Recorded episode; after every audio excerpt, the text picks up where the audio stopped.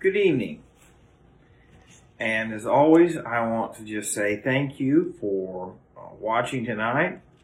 I pray that you have been able to enjoy the day uh, and the sunshine and just uh, uh, were able to be successful at work or at home or whatever God had you doing today. Uh, as always, I just want to take a moment and thank you for taking time out of your evening or, or your day uh, to watch this devotion, uh, to listen to it, uh, etc. Uh, tonight, I want to talk to you about two miracles together uh, because they're in the same chapter, but also they show how much different a miracle can work for the good or for someone's destruction. You see, when we think about God, there are so many things to really sit down and think about. Think about that God is love. He loved us so much that he sent his only begotten son, Jesus Christ, right, to come to the world, to die on the cross for us so that we could be forgiven. But on the same side of that, God is also holy and perfect. And so if someone refuses that gift, the Bible says if they die, they will spend eternity away from Him in a place called hell. The Bible says that God loves us, but yet He corrects those that He loves. And the power of God in the Bible uh, is an amazing thing because it can part the waters as we've seen, or the waters can come back together, like in the story of Moses and the destruction of the Egyptians. The Bible can call down fire to destroy the enemies of God, or it can be the fire that leads the children of Israel in the wilderness.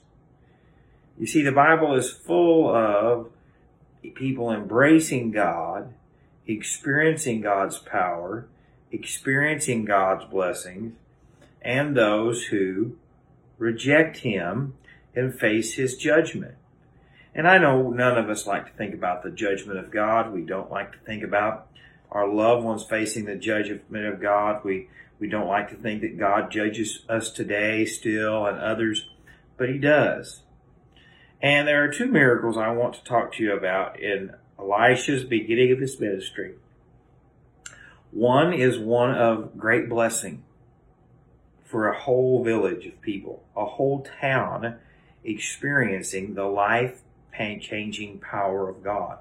But in the very same chapter, a group of people experiencing the power of God in his judgment toward them. And so I'm just going to read through this tonight and let God speak for himself.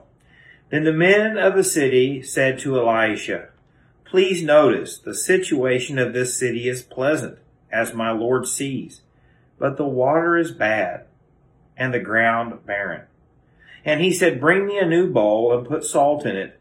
So they brought it to him, and then he went to the source of the water and cast in the salt there and said, Thus says the Lord, I have healed the water from it from be no more death or barrenness. So the water remains healed to this day, according to the word of Elijah, which was spoken. You see, these people wanted the powers of God. They wanted the man of God to make a difference in their life. And because of that, God answered and God responded and God healed their water source. This would have changed everything for this town. They would have been able to have better animals. They would have had healthier people. They would have been able to plant better crops. And so it forever changed their life for the better because they asked for and accepted the power of God in their village.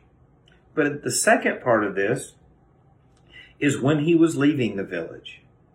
Then he went up from there to Bethel and as he was going up the road, some youths came from the city and mocked him and said, Go up, you bald head. Go up, you bald head. So he turned around and looked at them and pronounced a curse on them in the name of the Lord. And two female bears came out of the woods and mauled forty two of the youths. So he went from there to Mount Carmel, and from there he returned to Samaria. Now, these were not children, little children, but these would have been probably uh, infidels. They would have been young men, probably in their late teens, early 20s. And you said, whoa, whoa, whoa, whoa. These are men that are in the rebellious stage of life. They're at an age where people wander. But I want you to see here tonight that it doesn't matter your age. There is never a season of your life when God says, Well, I know you're in your late teens. It's a season of rebellion. It's a season of running from God. No. The actions of our life can have terrible consequences whether we are young or old. You see, baldness, according to my Bible commentary, said it was referred to as a disgrace. It was not him being bald necessarily, or maybe he was. But these youth were sarcastically taunting and insulting the Lord's prophet by telling him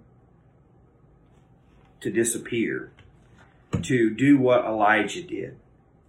And I want you to hear this tonight because I think we've lost this in our worship.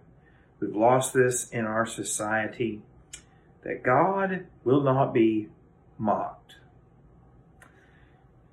I'm going to say this tonight, and it probably won't be very popular, but I'm just, you know, I do this for free. So, the United States Senate is getting ready uh, in the next week to month to pass a Marriage Equality Act. And that act will repeal the Defense of Marriage Act, and it will de- repeal the ability of a state to say we will not recognize same sex marriage.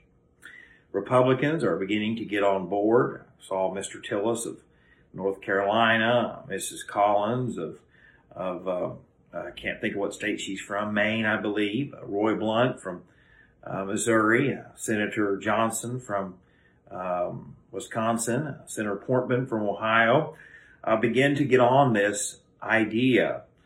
But I want you to see tonight that God will not be mocked. You see, the White House might think they can mock God. Uh, the Congress might think they can mock God. Believers, we might think we can mock God or His message or His messenger, but God will not be mocked. You see, tonight I want you to see this, that the joy of the power of God can bring life, can restore that poison water. But friends, on the very same thing, God's power will be used to correct. It sometimes will be used to destroy. And so tonight, whether you are where you should be with the Lord, or whether you're struggling with what the Lord has for you, tonight choose life. Choose that the power of God is going to be in your life, an area where you submit to God and trust what He can do. You say, well, Jake, it seems like the enemy's winning. It seems like people mock God all the time.